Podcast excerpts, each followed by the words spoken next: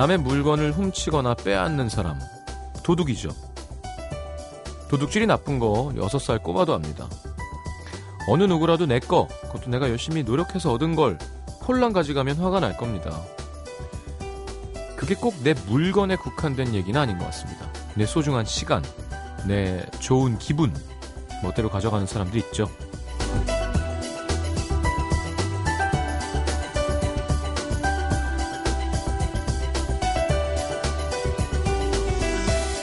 자기 멋대로 미안 잠깐만 기다려줘. 그래놓고 지 할 일 한다고 몇십 분씩 기다리게 하는 사람. 오늘 만나자. 약속해놓곤 약속 시간 채 30분도 안 남기고 나 오늘 못 보겠다. 덜렁 문자 하나로 취소하는 친구. 황금 같은 금요일에 퇴근 시간 임박해서 자자 오늘 내가 쏠 테니까 회식들 하지. 눈치 없이 사람들 불러 모으는 직장 상사. 그러고 보니까 바늘 도둑이 소도둑 된다는 옛말처럼 시간 도둑이 기분 도둑까지 되는 경우가 많습니다. 물건이야 뭐 벌어서 새로 산다 치지만 다시 돌아올 수 없는 시간. 그 순간의 행복한 기분. 어떻게 보상받아야 할까요? FM 음악도시 성시경입니다.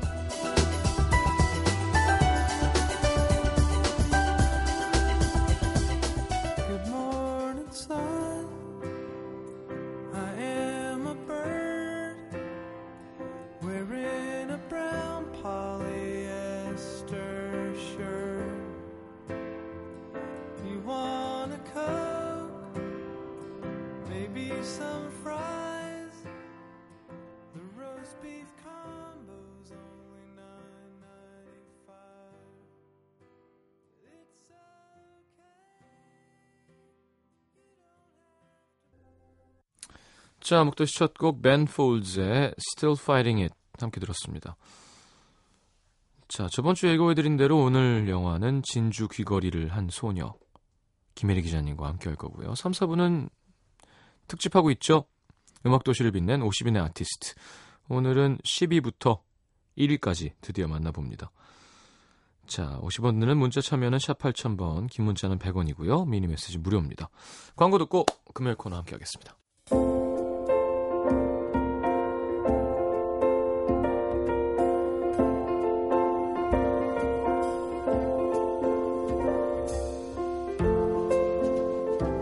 우리는 어떤 재능을 가진 사람이 흔들리면 네 재능을 믿어 기회가 올 거야.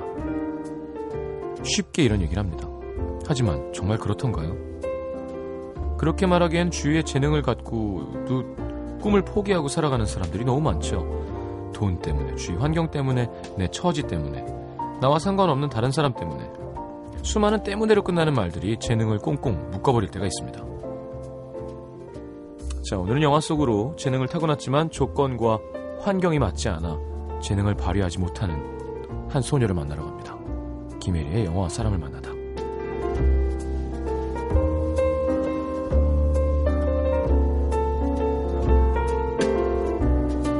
자, 어서 오십시오. 안녕하셨어요? 네.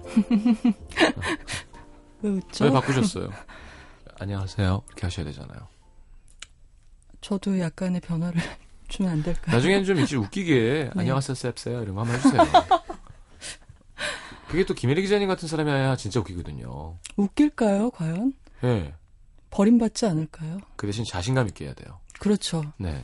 원래 패션을 잘 소화하려면 자신감을 예, 가져야죠. 약간 미친 사람처럼. 음. 안녕하세요 셉세요.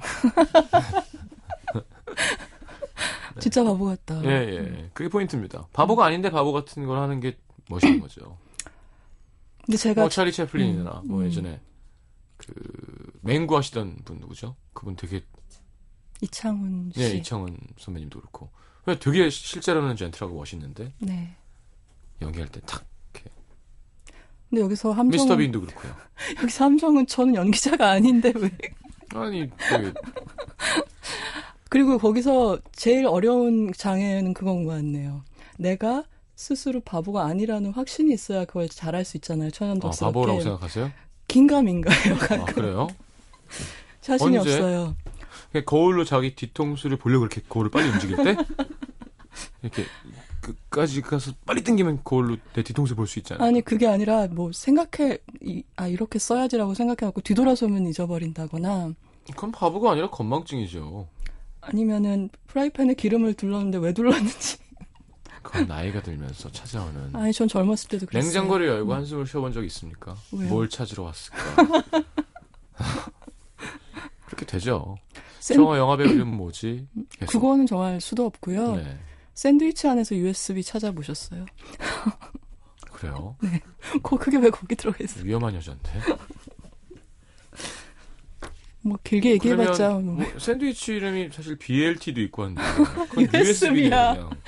네. 그러네요. 괜찮은데요? 음, 괜찮은데요. 음. 가로수길 같은 데 한번 오픈하세요. 뭔가 맞는 걸 찾을 수 있을 거예요. U자, S자, B자에 음. 맞게 있을 거예요. 뭐가 있을까? 한번 해보죠. 이런 거 유치하고 재밌어요. USB. 어떤 음, USB. 버거로 할까요? B는 그냥 뻔하게. US만 찾아보세요. 음, S 상추? 아, 이거 바보잖아요. 이거 봐요. 유가 어렵다. 테스트죠. 유가 어렵다. 영어로 해요? 아니면 한국말 붙였어요? 다 되는 걸로. 어, USB, 네. 어, 외쳐주세요. 하나씩. U, 음, S, 성시경, 엄성시경, 음. 어, B. 버거. 아. 저기 날아가는 게 까마귀인가요? 음, 와, 까마귀가 뒤에 점을 남기면서 날아가네. 아닌데요. 펭귄인데요. 그래요? 아, 추워. 장기학과 들으세요. 오늘은 이해해드리겠습니다. 저희가 잘 못했습니다. 잘못했네. 네. 자, 그러면 우리 해야 될일 하죠. 네. 진주귀걸이를 한 소녀. 어, 이것은 이, 이 영화 제목은 그림의 제목이에요. 음. 어, 요하네스 버미어라는 베르메르라는 17세기의 네덜란드 회화를 대표하는 화가 중에 한 명이죠. 네. 그러니까 렘브란트하고 베르메르가 제일 유명한 17세기 네덜란드 화가라고 할 수가 있는데 네. 그분의 작품 중에 같은 제목의 작품이 있어요. 음, 그래서 이 그림으로부터 영감을 받은 영화라고 할 수 있고요. 네. 미술에 관한 영화가 뭐 몇, 여러 가지가 있을 수 있겠죠. 화가의 일대기를 다룬 영화가 있을 수 있겠고요. 음, 뭐 예를 들면 뭐 지난주에 소개해드린 리트로데 저, 저 뭐였- 뭐였죠? 비열한 거리에 네네. 팀 로스가 주연한 빈센트란 영화가 있었거든요. 반고흐의 전기 영화인데 이제 팀 로스가 빈센트 반 고흐로 나온 거예요. 네. 그런 식의 화가 영화가 있을 수 있겠고 또 뭐 미술관을 배경으로 한 현대 드라마도 있을 수 있겠고 여러 가지 있는데 음, 이 진주귀걸이를 한 소녀 경우에는 트레이시 슈발리에라는 작가가 쓴 진주귀걸이 소녀를 원작으로 삼은 영화예요. 네. 근데 과연 왜 이 그림이 영화까지 갔을까를 생각을 해보면 여러 네. 가지 이유가 있, 있는 것 같아요. 일단은 이 소녀 이 그림을 여러분이 오늘은 이제 검색을 해서 띄워놓고서 얘기를 들으시면 더 이해가 잘 가실 것 같은데요. 음, 이 소녀의 표정이 굉장히 미묘해요. 그리고 복장 자체가 지금 보고 있습니다. 약간 동양적인 옷차림이기 때문에 그 당시에 이 소녀가 귀족 계급에 속하는 건지 평민인 건지 옷만으로는 잘 알아볼 수가 없어요. 네. 거기다 귀에다가는 이렇게 진주 귀걸이를 하고 있기 때문에 그리고 표정 자체도 미묘해요. 표정이 음, 웃으려는 걸까? 울려는 걸까? 결정을 할 수가 없어요. 그래서 네. 이 그림의 별명은 어, 북유럽의 모나리자라고 해요. 어, 저 모나리자는 이탈리아 그림이잖아요. 네. 근데 그 모나리자가 확정되지 않은 표정으로 유명하잖아요. 뭐 이, 진짜 알수 없는 예, 알수 웃는 건지 없는. 우는 건지. 그렇듯이 이제 북구에는 그렇다면 이 진주귀걸이를 한 소녀가 있다 이런 평을 들었던 그럼 픽션인가요? 거죠. 어떤 게 이 영화가. 그렇죠. 이런 걸 뭐 팩션이란 말도 쓰고 하는데 네.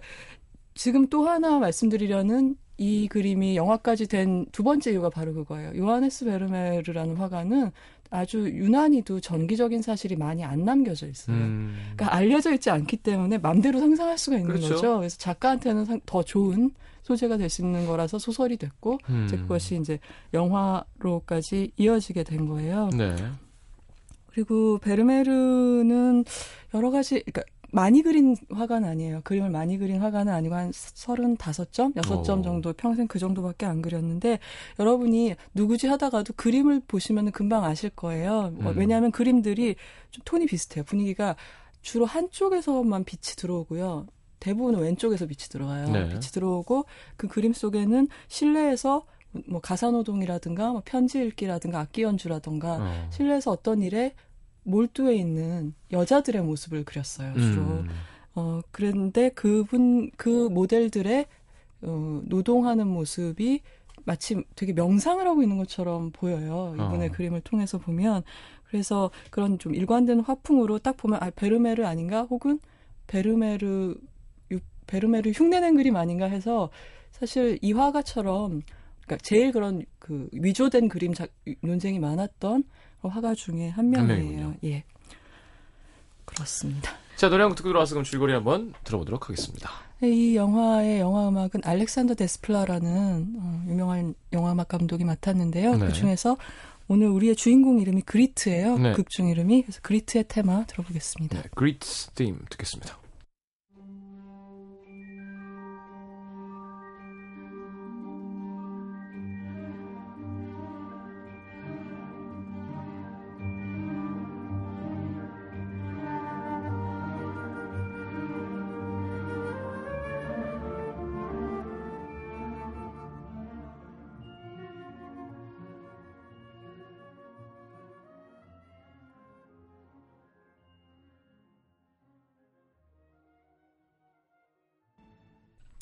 자, 줄거리 여쭤보죠. 예, 이 소설에서 그리트의 아 소설이라고 죄송합니다. 이 영화에서 영화에서 영화에선 나이가 안 나와요. 근데 이 원작 소설에 의하면 이 그리트란 소녀는 16살이에요. 음. 그리고 이 네덜란드 델프트라는 도시에서 살고 있어요. 네. 어, 그리고 그곳은 바로 베르메르가 사는 도시이기도 한 거죠. 그리고 이 그리트는 아버지가 타일을 만드는 직공, 그러니까 타일공의 딸인 거죠. 그리고 동생 두 명이 있는 음. 그런 맞딸로 나오는데, 어, 어느 날 가마에서 사고가 난 거예요. 타일 가마가 굽는 음, 그래서 네. 가마가 폭발하는 바람에 아버지가 이제 그 타일 굽고 타일에다 그림도 그리는 그런 어떻게 보면은 예술가와 유사한 일을 하는 네. 아버지였고 거기 재능도 있으신 분인 거예요. 근데 네. 가마 폭발 사고로 시력도 잃고 한쪽 손도 심하게 아. 부상을 입게 돼서 가세가 기울게 되는 거죠. 예, 예. 식탁에 빵을 가져오던 사람이 그렇게 돼 버렸으니까 예. 어 그래서 이제 남매들도 나가서 이 직업 전선에 뛰어들어야 되는 음. 처지가 되고 그의 일환으로 이 딸인 그리트도 남의 집살이를 하녀로 살러 가게 되는 거죠. 예. 근데 그래서 그 가게 되는 주인집이 바로 아버지랑 같은 길드 소속인 화가 음. 베르메르의 집이에요. 길드 오랜만에 들어보네요. 아, 그렇죠. 네. 이제 중 중세에서 근대로 지금 넘어오는 시점이니까 이제 길드라고 같은 직능 조합이라고 할 수. 있죠. 그런데 여기서 이제 유의해야 될 점은 어, 이 소녀는 신교도예요. 그리고 대부분이 신교도죠. 이 네덜란드가 배경이기 때문에. 음. 네. 그런데 이 베르메르는 구교도의 집인 거예요. 네. 이제 기록에 의하면 베르메르도 원래 신교도였다고 해요. 근데 이 좀 부유한 집안의 딸, 이 영화 속에 나오는 베르메르 부인이겠죠? 네. 그 딸과 결혼을 하는데 그 집안이 구교도인 바람에 결혼을 하면서 개종을 했다고 아. 기록에 남아 있어요. 네. 음, 그런데 여기서 신교구교가 왜 중요하냐면, 어, 구교는 어떤 성화라든가 그 이미지를 허용을 하거든요. 네. 종교적으로 어떤 아이콘 도상들을 보고 거기에 이제 예배를 드리는 걸 네네. 허용하는데 신교는 철저히 그걸 우상숭배 안에 포함을 시켜서 그렇죠. 배제를 시켰잖아요. 네. 그래서 어 그리트는 자 이렇게 소개드릴 것처럼 미술적인 재능이 있는 소녀이긴 하지만 그런 종교적인 배경 때문에 베르메르의 집으로 가기 전까지는 네. 미술이란 거를 크게 많이 뭐 교회에서나 집안에서나 풍부하게 접해보지는 못했다는 점을 말씀을 드리려고 음, 이 네. 얘기를 드렸어요. 네.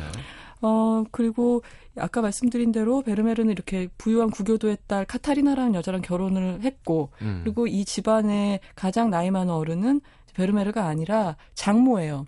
그러니까 일종의 약간 대릴 사위 같은 느낌을 받을 수가 있는데요. 음. 이 장모가 이 화가인 사위의 매니저 역할을 하면서 음. 그 patron이라고 불리는 그 미술 후원자들의 주문을 받아서 음. 사위한테 일을 시키고 그걸로 돈을 벌게 하고 네. 어 그리고 이 뭐라 그런 집안 살림도 하고 관리를 하고 이런 이런 가계인 거예요. 네.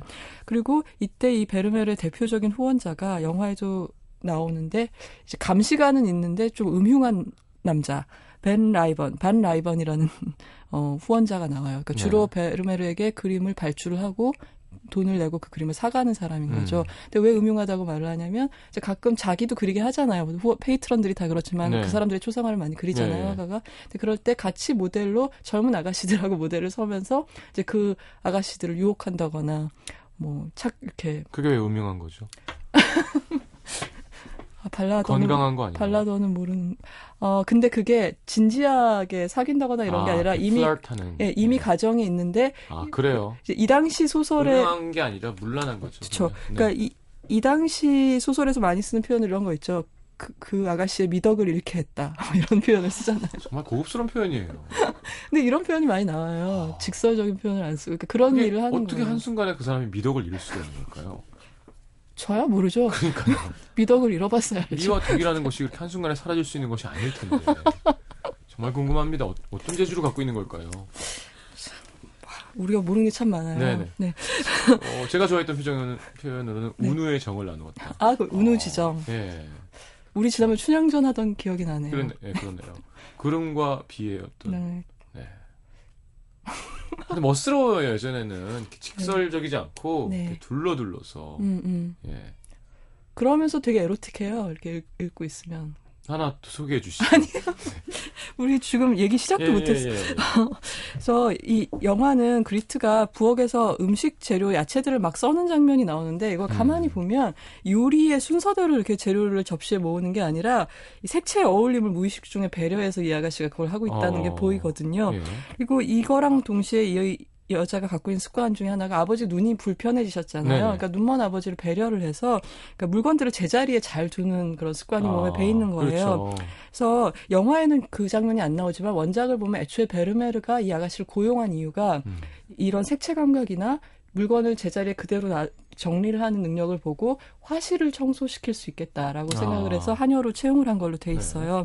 그래서 이 슬퍼하는 부모님을 뒤로 하고 이제 그리트는 이제 다른 이 도시 같은 도시의 다른 구역에 있는 베르메르의 집으로 남의 집살이를 하러 가는 거죠. 음. 그 집에 가면 베르메르가 일단 있고 베르메르의 부인인 카타리나 부인이 있고 그다음에 장모인 마리아 틴스가 있고 음. 그리고 선임 하녀죠.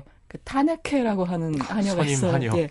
근데 이 하녀를 연기한 배우를 보시면 이 베르메르의 다른 그림 중에 우유 따르는 여인이라는 또 유명한 작품이 있습니다. 예, 예. 근데 그 그림의 모델하고 아주 닮은 배우가 어. 나와요. 그러니까 아마도 제 집, 어, 그러니까 이 감독의 가정으로는 그 하녀가 모델이었다고 가정을 예, 캐스팅을 예. 한 거겠죠. 아. 그리고 무려 아이가 자녀가 여섯 명이나 있어요. 네. 예, 그 계속 임신 상태예요. 카타리나 부인은. 네. 근데 이거는 이제 가톨릭이라는 종교도 관계가 있겠지만 네. 그 아마 이 부인이 남편에 대해서 좀 자신감이 없는 인물로 그려지기 때문이기도 한 것 같아요. 계속 남편을 자기 옆에 잡아둔 한 방편으로 음. 계속 아이를 갖는 그런 인물로 묘사가 되죠. 어, 그래서 거기서 그리트는 말씀드린 대로 어, 이 손길이 좀 투박한 타네케네한테 맡길 수 없는 음. 화실, 집 꼭대기 화실을 청소하는 임무를 맡는데 그 작업실에 처음으로 안내를 받았을 때 네. 장모랑 그 안주인 카타리나의 네. 모습을 보면 문턱까지만 가고 안 들어가요. 그러니까 이렇게 자기들도 구경하듯이 이렇게 흘끼들끼 구경을 해요. 네. 그리고 저기야라고 말만 해주는 거죠. 그걸 보고서 짐작할 수 있는 거는 이 집안에서 베르메르의 작업실은 그림을 그리는 곳은 아무나 갈 수 있는 곳이 일종의. 성소고 건드리면 네. 안 되는 곳이라는 거죠. 근데 이 그리트는 그 방을 청소하는 일을 맡고 나서 제일 먼저. 예. 예, 제일 먼저 물어보는 게 마님 창문을 닦아도 될까요?라고 물어보는 거예요. 어. 그러니까 이 카타리나는 그런 걸 왜 일일이 물어보냐고 귀찮게 대답을 하는데 그때 아 그게 아니라 그러면 광선이 바뀔 것 같아서 이렇게 얘기하는 어. 장면이 있어요. 그러면 그 생각을 미처 해보지 못했던 이 베르메르의 아내는 약간 열등감을 어, 느끼게 예, 되는 또, 거예요, 이 예. 소녀한테. 그러니까 이 타고난 어떤 조심스러움이라든가 빛에 대한 예민함이라든가 이런 걸 보여주게 되고 베르메르도 얼마 지나지 않아서 뭐 능력을. 음, 이 그리트라는 소녀 안에 이 작은 화가가 들어있구나. 음. 라는 걸 알아보게 되는 거예요. 이제 그런 한편으로 이제 그리트한테는 현실적인 남자친구도 생기게 되는데 시장에서 고기랑 생선을 사는 일을 담당도 하게 되는데 이 집안에서 음. 근데 그 고기를 사러 갔다가 푸죽간집 아들 어, 피터라는 총각이 이제 그리트한테 관심을 보여서 둘이 조금씩 조금씩 연애 같은 그러니까 피터 쪽에서 좀 더 구애하는 그런 입장이지만 음. 그런 관계가 시작이 되게 돼요. 허락을 해주는 거예요 나중에 누가요? 그리트가. 어, 그러니까 사실은 그리트는 바보. 피터한테는 그닥 관심이 없어요. 아 잘한다. 네. 근데 그 피터를 누가 연기했냐면 킬리안 모피라고 왜 음. 아일랜드계 굉장히 눈이 아름다운 우리 예전에 보리밭을 흔드는 바람이란 영화 얘기했던 네, 네, 기억나세요? 네. IRA 이야기 했었죠. 네, 네. 거기서 주연을 맡았던 배우라서 어. 나름 팬이 많아요, 이분도. 알겠습니다. 어, 그러니까 이 패턴은 집에서도 좀 괜찮아 하는 사윗감인 거예요. 왜냐하면 푸주간집 아들이기 때문에 내가 제일 싫어하는 남자 얼굴이에요. 킬리안 머피 찾아보십시오. 네. 그러니까 뱀처럼 생겼어요. 팬이 많, 많은데 걱정 안 되시나요? 그런 발언. 그 외국 팬들이 아, 아, 우리나라 사람들이 팬이 많구나. 예, 있습니다. 왜 못생긴 사람은 막 얘기하는 도 되는 거예요. 죄송합니다. 어, 근데 이, 제가 그- 못생겼기 때문에. 왜 그러세요? 근데 그리트의 부모님도 피터하고의 관계를 음, 바람직하게 생각해요. 왜냐면 음, 푸주간집 아들이잖아요. 네. 당장 고기를 먹게 해줄 수 있단 그렇죠. 말이죠. 이제 그런 이유 때문에 뭐 권장할 만한 그런 관계라고 생각을 하는데 이제 그리트의 마음을 사로잡고 있는 거는 사실 페터가 아니라 이 그림의 세계예요. 처음으로 접하게, 네. 접하게 된 미술 예술의 세계인데 아까 말씀드린 것처럼 처음에는 그 빛에 대해서 신경을 쓰고 그 다음에는 음. 정물 하나 하나의 위치 같은 거를 제자리에 놓는 걸 하게 되고 음. 조금씩 시- 시간이 갈수록 더 나아가는 거죠. 그래서 음. 나중에 어떤 지경에 이르냐면 어, 그림을 보고서 어쩐지 이 인물 앞에 놓여 있는 의자가 그 인물을 가두고 있는 것 같아서 답답해 보여라고 느끼게 됐을 때 음.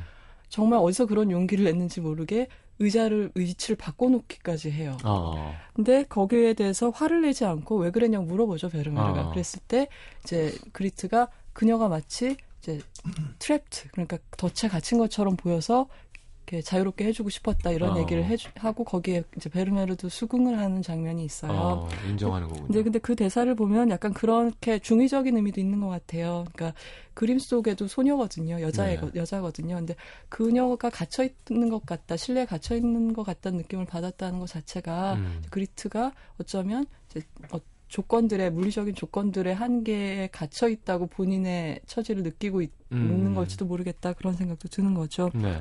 그리고 나아가서 베르메르는 어. 그 당시엔 튜브에도 물감이 없었어요. 음. 그거는 나중에 인상주의가 나왔을 때쯤 보편화된 거거든요. 그래서 풍경화도 나가서 그릴 수 있게 된 거고요. 네. 네. 그래서 안료를 화가들이 직접 재료를 사다 만, 이렇게 예, 빻아서 예. 만들었는데 그 중요한 일을 그리트한테 맡기기 시작한 거죠. 어. 근데 여기서부터는 이거를 안 사람이 알게 되면 분명히 시- 심각하게 받아들일 걸 알기 때문에 음. 어, 자기한테는 절대 열어 보이지 않았던 부분을 이 어린 여자아이한테 보여주고 있는 거잖아요. 네. 그렇기 때문에 그건 비밀로 하고 이제 안료를 배합하는 작업까지 맡기게 돼요. 네, 알겠습니다. 네. 자, 이제 물감 만든대요. 입으로 넘어가겠습니다. 잠시만요.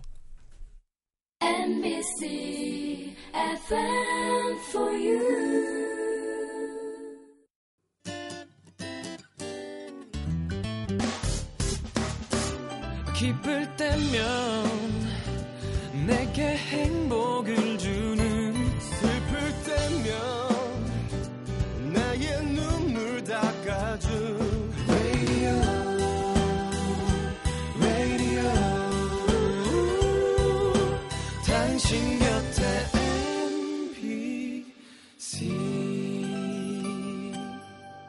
MBC 라디오는 미니와 푹 튠인 어플리케이션을 통해 모든 스마트 기기와 PC에서 청취가 가능하며 팟캐스트로 다시 들으실 수도 있습니다. FM for you. 91.9. 자, 그래서 이제 근데 이런 이 베르메르랑 그리트 사이의 묘한 기운 같은 걸 제일 먼저 알아차리는 건 사실 그 여섯 남매 중에 둘째 딸이에요. 음, 네, 좀 잔망스러운 여자 아이가 하나 나오는데 네. 그래서 그거를 이제 부지불식 중에 아, 아빠랑 이 하녀 사이에 뭐가 있다는 생각이 어린 마음에도 들어서 자꾸 방해를 놓고 음, 뭐 그리트가 뭘 훔쳐갔다고 모함을 하기도 하고 어. 그러죠. 그리고 그 다음에 이제 그 부인인 카타리나도 또 친밀함 같은 거를 알아차리게 되죠 남편하고 네. 그리트 사이에. 그러니까 카타리나는 절대 둔한 여자는 아니에요. 네. 굉장히 예민한데 다만 그 남편의 예술 세계를 이해하거나 그러지 못할 뿐이지 신경은 굉장히 히스테리컬하고 예민한 여자로 나오거든요. 네. 연기도 참 잘했어요, 이 배우도.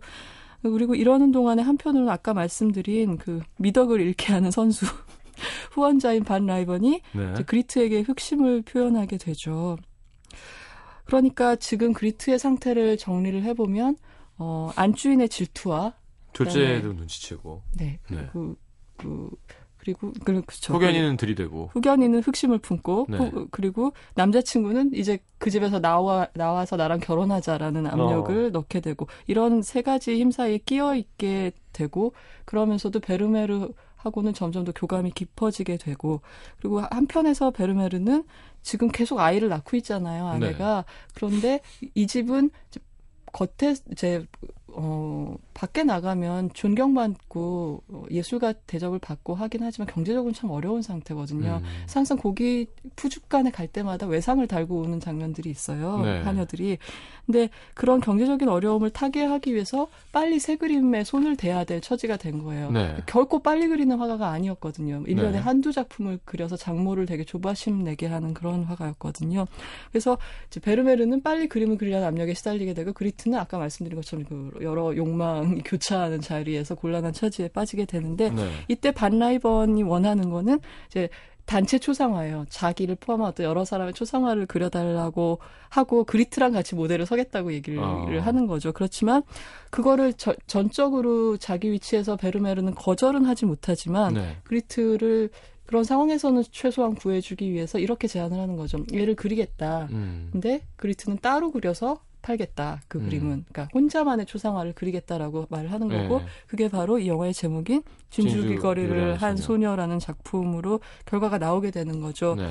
근데 이 작품은 왜 중요하냐면 이 진주귀거리 소녀로서 처음 모델 자리에 이제 그 안게 되는 거죠. 예, 그리트가 앉게 됐을 때 그때까지는 보닛이라 그러죠. 우리 왜 머리카락이 하나도 안 나오게 이렇게 네, 감싸고 거. 있는 그걸 계속 쓰고 있어요. 그리트가. 음. 그래서 그녀의 머리칼 색깔을 우리가 보지 못하죠. 관객들도 보지 못하죠. 네. 근데 그때 아까 말씀드린 것처럼 그런 동양풍의 두건으로 네. 모델이 되기 위해서 갈아서 쓰면서 베르메르가 처음으로 그녀의 긴 머리카락, 네. 다갈색 머리카락을 보게 되는 장면이 아. 있어요. 좀 미묘하죠. 그 장면의 분위기가 좀 센슈얼하고. 예, 그런 센슈 관능적으로 보여지고 네. 그리고 더, 더 중요한 건 그 모델이 되기 위해서 베르메르 부인의 진주귀 거리를 다는 거예요. 그것도 이상하다. 근데 부인은 줄 리가 없잖아요. 네. 근데 장모는 어, 딸이 알면 노발대발 할 거라는 걸 알지만 음. 어, 아까도 말씀드렸어요. 매니저라 그랬잖아요. 그렇죠. 그림을 그려야 돈 되니까. 예. 딸 몰래 보석함에서 진주귀거리 한 쌍을 꺼내서 내주게 돼요. 아. 근데 이 진주귀거리를 하는데 소녀는 아직 귀를 뚫지 않았어요. 네. 그래서 처음으로 귀를 뚫는데 그걸 베르메르가 뚫어주는 장면이 어, 있거든요. 이상해.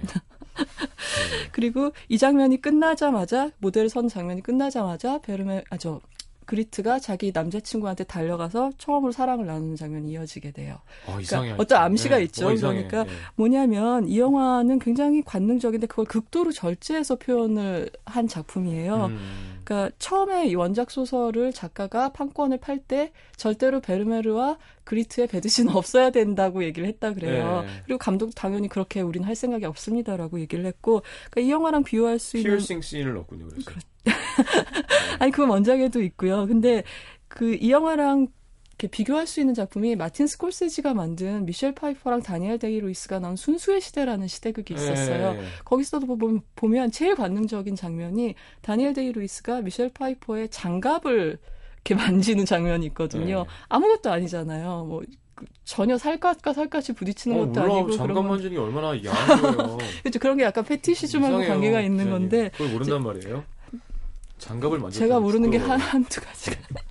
근데 이 영화는 그러면 과연 어떤 식으로 이렇게 절제해서 표현했느냐면 아까 물감 만드는 법 가르쳐 준다 그랬잖아요. 네. 근데 이 물감을 갈 때 우리 막자라 그러죠. 왜 공이 막자 음. 이렇게 갈 때 그 가는 법을 가르쳐 주기 위해서 손이 잠깐 겹쳐진다거나 네. 아니면은 어 그 지금 말씀드린 것처럼 귀를 처음으로 뚫어준다거나 이럴 때 피 한. 방울 이렇게 나오고 그런 장면인데 어. 이거보다 더 간접적으로 은근히 표현한 부분이 뭐냐면 시선 교환만으로 어, 약간의 그런 에로티시즘을 어, 보여주는 하고 게 굉장히 커요. 거예요. 이거는 그림에 관한 영화이기 때문에 당연한 거기도 한데요. 네. 어, 그, 사실 역사적으로도 그 화가랑 모델 사이에 그런 뭐 뮤즈라든가 애인이라든가 이런 관계가 성립하는 예가 많고 많죠. 거기에 관한 책도 굉장히 많잖아요.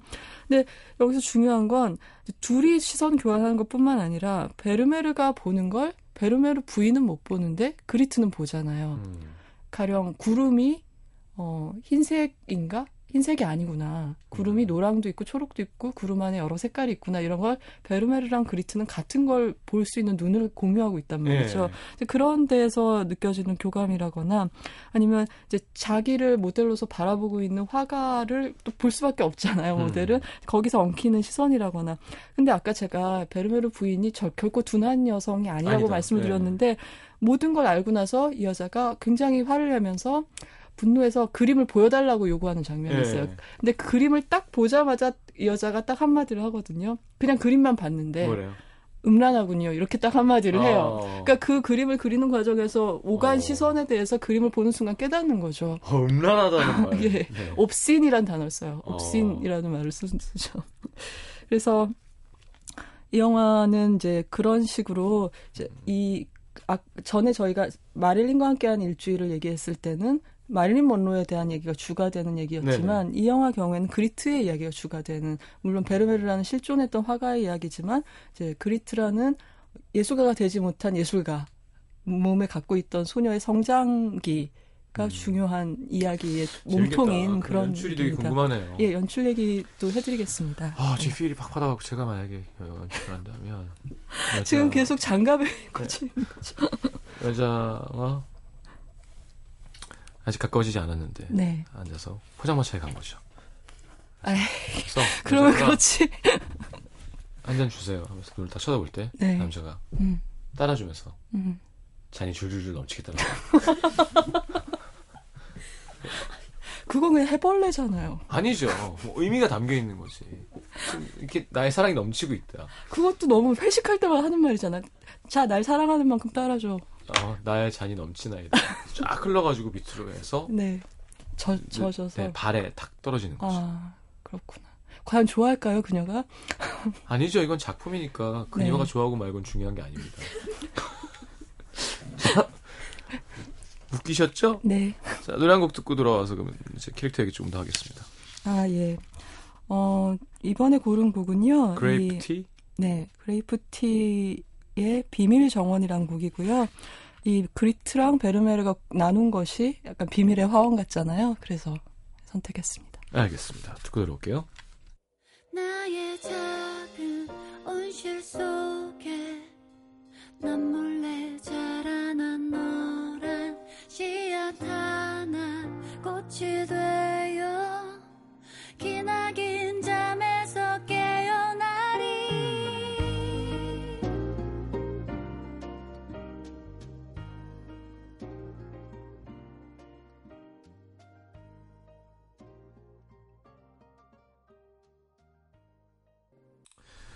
자, 그레이프티의 비밀 정원 함께 들었습니다. 예, 어, 지금까지 들으셨으니까 모두 짐작하시겠지만, 뭐, 이 영화는 거칠게 표현하면 soulmate에 관한 영화라고도 할 수가 있어요. 네. 그러니까 이 원작 소설에 이런 구절이 있거든요. 그리트의 독백으로서, 그리트의 1인칭 소설인데요. 1인칭 시점 음. 소설인데, 나는 그를, 그러니까 베르메르를 그의 아내나 아이들과 함께 생각하는 것이 싫었다. 어. 화실에 홀로 있는 그를 생각하는 것이 더 좋았다. 이런 얘기가 있거든요. 네. 근데 그게 어떤 남자와 여자로서 뭘 어떻게 해보겠다는 뜻이 아니라 네. 그런 거 있잖아요. 배우자랑 공유 못하는 거 다른 사람하고 공유하는 어떤 작은 부분이 있을 수도 있잖아요. 그렇죠. 특히 이런 예술가들 경우에는 그래서 거기서 그러니까 나랑 베르메르라는 이 거- 화가가 통하는 부분만큼은 이제 다른 사람한테 내주기 싫었다는 음. 소녀의 막연한 마음 이런 걸 보여주는 거고요. 네. 제가 이제 캐릭터 얘기 드리기 전에 잠깐 이 영화 스타일을 소개를 드리자면 네. 영화가 베르메르 집으로 배경을 옮기고 나서는 그 당시 화가들은 스스로 화상이기도 했거든요. 그러니까 미술상이기도 했어요. 음. 그래서 집안에 굉장히 많은 당대 그림이 있어요. 네. 마침 그 17세기는 네덜란드 회화의 황금기이기 때문에 그때 시- 네덜란드에는 뭐 정물화나 풍속화 이런 것도 굉장히 유명했거든요. 풍경화들도 있고요. 음.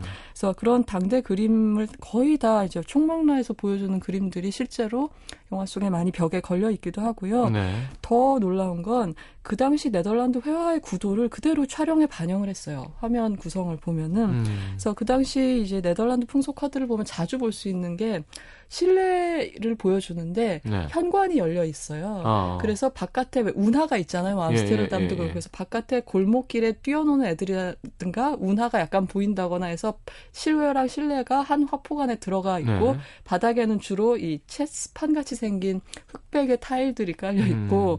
그리고 또 조명은 한쪽에서 아까 말씀드린 것처럼 들어와서 방 안에서 부드럽게 퍼지는 조명 음. 그런 이제 좀 정해진 구도 소재 광선 이런 것들이 있거든요. 있군요. 근데 이 영화를 찍은 많은 그 화면들이 그렇게 따라가고 있고요. 예. 그리고 어, 이 촬영 감독은 전에 제가 공교롭게도 좋다고 소개해드렸던 주드랑 도브가 있었잖아요. 시대극 네. 두 편을 찍은 같은 촬영 감독님이세요. 아, 원래 그런 거 전문이구나. 아, 근데, 근데 왜 이렇게 고르다 보니까 이- 계속 에드와르도 세라 감독님이 찍은 걸 고르게 되는지 저도 되게 신기한데요. 네.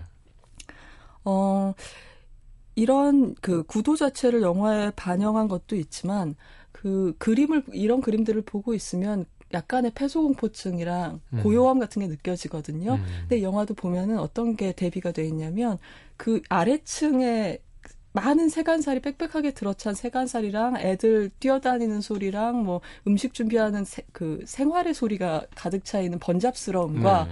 일단 그리트가 위로 올라가서 어, 베르메르와 자기만의 공간으로 가면 엄- 굉장히 고요하고 빛만 네네. 있는 아틀리에 분위기. 아. 그러니까 예술의 공간과 생활의 공간 같은 거를 되게 대비시켜서 공간 연출을 했어요. 음. 그래서 그런 걸 봐도 이제 영화 전체의 연출과 이 소재가 된 베르메르 화풍하고 많이 연결이 돼 있다는 걸 알 수가 있죠.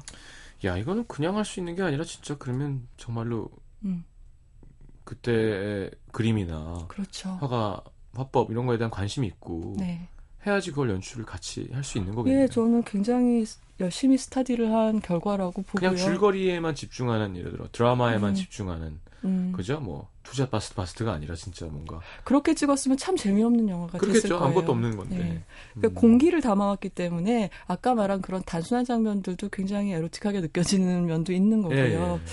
어, 그래서 우리 주인공인 그리트 얘기를 하자면 네. 일단 어, 굉장히 비밀스럽고 총명한 소녀 음. 그런 게 떠올라요. 그러니까 네. 자기가 알고 있는 걸 다 말로 하지 않는 여자 아이 있죠. 네네. 그런데 어, 아주 눈이 큰 눈으로 많은 걸 보고 눈 속에 많은 걸 담아두고 이해를 하지만 음. 거기에 대해서 말하는 건 굉장히 조심스러운 아이. 음. 이런 소녀가 떠올라요. 보고 있으면. 근데 사실 원작 소설만 봤을 때는 저는 되게 마르고 약간 좀 몸집도 작은 아가씨로 상상을 했었거든요. 스칼렛 요한슨이 예, 근데. 그딱 나오면서 어 그리고 사실 안 닮았어요. 이 그림에 나오는 예, 예, 예. 모델하고 닮은 얼굴은 아니거든요. 네. 근데 굉장히 어울려 보이는 게 왜 그럴까 생각을 해보면 이 스칼렛 조한슨이 그림 속에 그 소녀하고는 안 닮았지만 전체적으로 고전적인 그런 가, 선이 있죠. 네. 그러니까 르네상스 그림, 르네상스 시대 그림 예. 속에 나오는 풍만한 어떤 여신상이라든가 네. 아가씨들의 모습하고 모델들하고 통하는 느낌이 그러니까 얼굴의 입술이라든가 네, 입술이 아니면- 되바라졌죠. 네, 입술이라든가 아니면 뭐 시- 그녀를 이루는 커브들 있죠. 네, 어. 몸을 이루는 커브들이 네. 어 그래서 저 한때는 좋아요. 패션 제가 투수였으면 커브만 던졌을 거예요. 네, 결정구로. 아, 아닙니다. 네. 그래서 어 언젠가 제가 어떤 패션지에서 스칼렛 조한슨 화보 찍은 걸 본 적이 있는데요. 네. 그 화보의 컨셉이 뭐였냐면 보티첼리의 비너스의 탄생이라는 그 그림 네네. 있잖아요. 그 조개 껍질 안에서 네네. 이렇게 쫙 나신으로 나오는, 네. 그 바다 거품에서 그, 어, 비너스가 태어나는 네네네. 그런 모습을 해서 그런 분위기로 찍었는데 정말 잘, 잘 어울리더라고요. 예. 그래서 아 그런 어떤 우리가 미술관에 가서 보는 옛날 그림, 뭐 13세기, 14세기, 15세기 이럴 때 그림 안에서 들어가 있어도 어울릴 것 같은 분위기의 여배우기 때문에 이렇게 그림을 모티브로 한 영화 속에 그 모델과 닮았건 안 닮았건 간에 쏙 들어가서 어울리는구나 이런 네. 생각이 들었고 알겠습니다. 뭐 영화를 정리해 주신다면요? 예, 이 영화는 이제 처음에 서두에서 시장님이 시작해 주셨듯이 어, 예술가가 못된 예술가가 될 수 될 수 있을 만한 재능을 가졌는데 조건 음. 때문에 예술가 못된 사람에 관한 얘기라고 했잖아요. 네. 근데 특히 그 여성들의 경우에는 시대적 한계 때문에 항상 예술가의 어머니라든지 아내라든지 그렇죠. 모델이라든지 영감을 좀 위주로만 존재하는 사람들이 많은데 음. 그녀에게도 굉장한 재능이 있었을 것 같은 경우들이 많이 그렇죠. 있거든요. 네.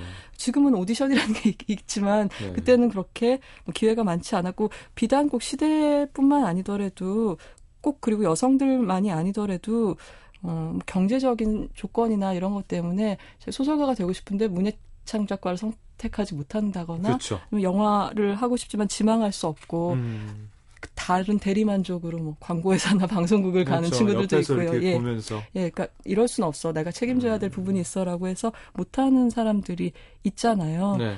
음, 그런데 이 영화에서 재밌는 점은 그런 거예요. 이제 주인님이, 그러니까 베르메르가 내일 뭐 물감 빨리 뭐 내일 아침에 일어나서 이걸 해놔 그러면은 그리트가 그러거든요. 빨래도 해야 되고 뭐 음식도 해야 음. 되고 보면은 이 소녀의 손이 계속 부르터 있어요. 겨울에도 어. 뭐 아무것도 네. 못 끼고 일을 해서 근데 시간이 없어요라고 말할 때 베르메르가 딱 이렇게 데리고 가거든요. 만들어 시간을 이렇게 얘기를 해요. 음. 근데 그 말이 참 무책임하고 가혹한 얘기기도 하지만 음. 그 노동하는 사람의 처지를 모르는 거기도 하지만 거기에 그렇게 그런 말을 들었을 때 그리트가 근데 매번 그렇게 따르거든요. 음. 근데 그거는 어떤 거냐면 이 영화 보여주는 건 그런 것 같아요. 예술이 어떤 유한 계급의 뭐 남아도는 사람들의 사치만이 아니라 음.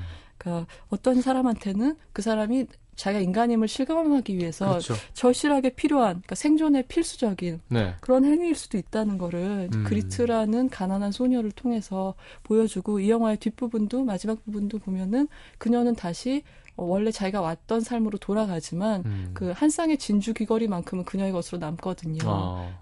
그러니까 자기 안에 있었던 어떤 재능과 예술이란 거에 대해서 타올랐던 열망 같은 걸 거죠. 예, 있게 예, 거군요. 그런 진주알로도 이렇게 딱 덩어리진 것처럼 음. 그것만큼은 그녀의 손 안에 남아 있거든요. 그래서 음. 그녀가 이후에 어떤 삶을 살았을지는 모르지만 음. 그녀에게 그런 작은 예술가였던 시절이 있었다는 거를 여운으로 남겨줘요. 알겠습니다. 역시 영화 정리를 꼭 부탁해야 돼. 재밌거든요. 쉬운 팬은 아니었던 것 같아. 자, 광고 듣고 뒤끝 있으십니다. 네. 마지막 추천곡은요? 아, 예, 저 좋아 요즘 좋아하는 곡이라서 갖고 왔고요. 네. 어, Say Hi to Your Mom이라는 밴드의 슈퍼라는 곡 골랐습니다. 알겠습니다. 자, 다음 주 영화는 다음 주 영화는 이제 마스터라는 신작이 개봉 앞두고 있는데요. 폴 토마스 앤더슨 감독의 There Will Be Blood 이야기하겠습니다. 광고 듣고 Say Hi to Your Mom의 Super 들으면서 저는 3부에 다시 옵니다. 감사합니다. 감사합니다.